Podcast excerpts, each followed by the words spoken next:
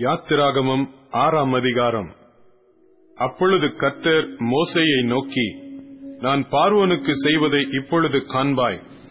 பலத்த கையைக் கண்டு அவர்களை போகவிட்டு பலத்த கையைக் கண்டு அவர்களை தன் தேசத்திலிருந்து துரத்தி விடுவான் என்றார்.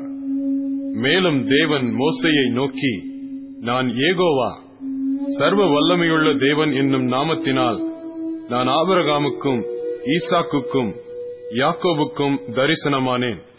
ஆனாலும் ஏகோவா என்னும் என் நாமத்தினால் நான் அவர்களுக்கு அறியப்படவில்லை. அவர்கள் பரதேசிகளாய் தங்கின தேசமாகிய கானான் தேசத்தை அவர்களுக்கு கொடுப்பேன் என்று நான் அவர்களோட என் உடன்படிக்கையையும் ஏற்படுத்தியிருக்கிறேன்.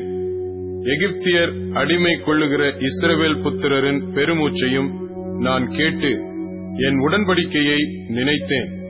ஆதலால் இஸ்ரவேல் புத்திரரை நோக்கி நானே கர்த்தர் உங்கள் மேல் எகிப்தியர் சுமத்தின சுமைகளை நீக்கி நான் உங்களை விடுவித்து உங்களை அவர்கள் அடிமைத்தனத்திற்கு நீங்களாக்கி ஓங்கிய கையினாலும் மகா தண்டனைகளினாலும் உங்களை மீட்டு உங்களை எனக்கு ஜனங்களாக சேர்த்துக் கொண்டு உங்களுக்கு தேவனாயிருப்பேன்.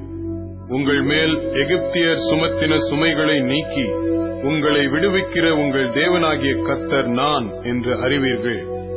ஆபிரகாமுக்கும் ஈசாக்குக்கும் யாக்கோபுக்கும் கொடுப்பேன் என்று நான் ஆணையிட்ட தேசத்தில் உங்களை கொண்டு போய் அதை உங்களுக்கு சுதந்திரமாக கொடுப்பேன்.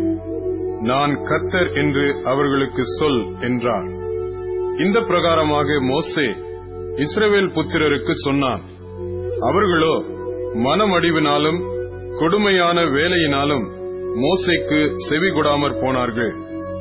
பின்பு கத்தர் மோசையை நோக்கி நீ எகிப்தின் ராஜாவாகிய பார்வனிடத்தில் போய் அவன் தன் தேசத்திலிருந்து இஸ்ரவேல் புத்திரரை போகவிடும்படி அவனோட பேசு என்றார். மோசே கத்தருடைய சன்னிதானத்தில் நின்று இஸ்ரவேல் புத்திரரே எனக்கு செவி கொடுக்கவில்லை. பார்வோன் எனக்கு எப்படி செவி கொடுப்பான்? நான் விருத்த சேதனம் இல்லாத உதடுகள் உள்ளவன் என்றான். கர்த்தர் மோசையோடும் ஆரோனோடும் பேசி இஸ்ரவேல் புத்திரரை எகிப்து தேசத்திலிருந்து அழைத்துக் கொண்டு போகும்படிக்கு அவர்களை இஸ்ரவேல் புத்திரரிடத்துக்கும் எகிப்தின் ராஜாவாகிய பார்வோனிடத்துக்கும் கட்டளை கொடுத்து அனுப்பினார். அவர்களுடைய பிதாக்கள் வீட்டாரின் தலைவர் யாரென்றால் இஸ்ரவேலுக்கு முதல் பிறந்தவனாகிய ரூபனுடைய குமாரர் ஆனோக்கு பல்லு எஸ்ரோன் கர்மி இவர்கள் ரூபனுடைய வம்சங்களின் தலைவர். சிமியோனின் குமாரர் எமுவேல் யாமின் ஓகாத் யாகின் சோகார் கானானிய ஸ்திரீயின் குமாரனாகிய சவுல். சிமியோனுடைய வம்சங்களின் தலைவர் இவர்களே. உற்பத்தி கிரமப்படி பிறந்த லேவியின் குமாரருடைய நாமங்களாவன கெர்சோன் கோஹாத் மெராரி என்பவைகள். லேவி நூற்று முப்பத்தேழு வருஷம் உயிரோடு இருந்தான். அவரவர் வம்சங்களின்படி பிறந்த கெர்சோனின் குமாரர் லிப்னி சிமேயி என்பவர்கள். கோகாத்தின் குமாரர் அம்ராம் இத்சேயார் எப்ரோன் ஊசியேல் என்பவர்கள். கோகாத் நூற்று முப்பத்தி மூன்று வருஷம் உயிரோடு இருந்தான். மெராரியின் குமாரர் மகேலி மூசி என்பவர்கள். அவரவர் சந்ததியின்படி லேவியினுடைய வம்சங்களின் தலைவர் இவர்களே. அம்ராம் தன் அத்தையாகிய யோகேபாத்தை விவாகம் பண்ணினான்.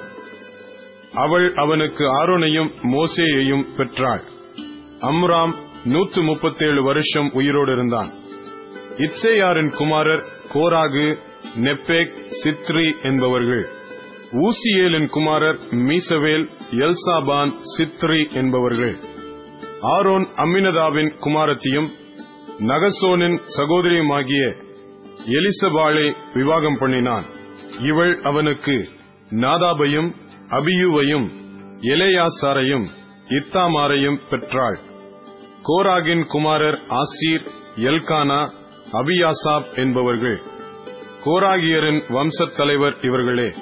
ஆரோனின் குமாரனாகிய எலையாசார் பூத்தியேலுடைய குமாரத்திகளில் ஒருத்தியை விவாகம் பண்ணினான். அவள் அவனுக்கு பினேகாசை பெற்றாள்.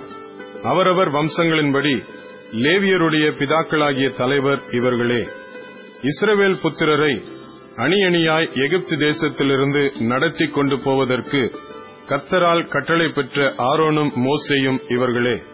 இஸ்ரவேல் புத்திரரை எகிப்திலிருந்து நடத்தி கொண்டு போவதற்கு எகிப்தின் ராஜாவாகிய பார்வோனோடே பேசின மோசேயும் ஆரோனும் இவர்களே கத்தர் எகிப்து தேசத்திலே மோசேயோடே பேசின நாளில் கத்தர் மோசேயை நோக்கி நானே கத்தர் நான் உன்னோடே சொல்லுகிறவைகளை எல்லாம் நீ எகிப்து ராஜாவாகிய பார்வோனுக்கு சொல் என்று சொன்னபோது மோசே கத்தருடைய சன்னிதானத்தில் நான் விருத்த சேதனம் இல்லாத உதடுகளுள்ளவன் பார்வோன் எனக்கு எப்படி செவி கொடுப்பான் என்றான்.